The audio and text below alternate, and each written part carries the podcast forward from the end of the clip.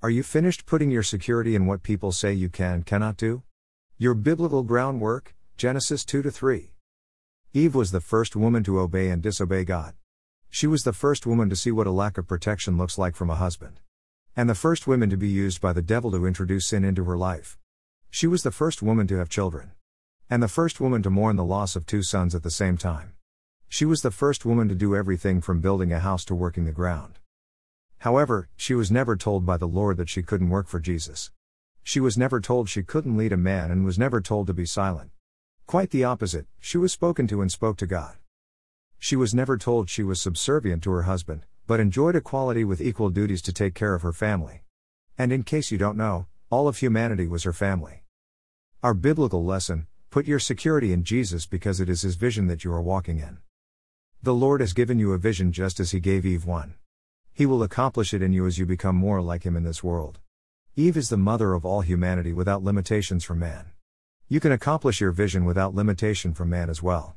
She did what the Lord assigned to her and all the work it took to grow accomplish it. You can do the same because He is God and you are His. Putting off walking in your vision from God because someone told you that you are not qualified, due to your feminine features, is a mistake. Eve accomplished what was assigned to her in spite of her new limitations because she was out of the perfect garden.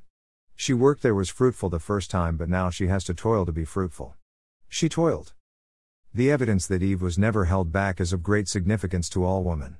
There are many who believe that all women should be held back from their vision from God because they are women. That is fine, let them believe that and don't let it stop you from going forward. Put your security in Jesus and He will lead you as well as transform your mind into His thinking. Submitting to the process of understanding His will for your life is walking in your vision even if you don't know His vision yet.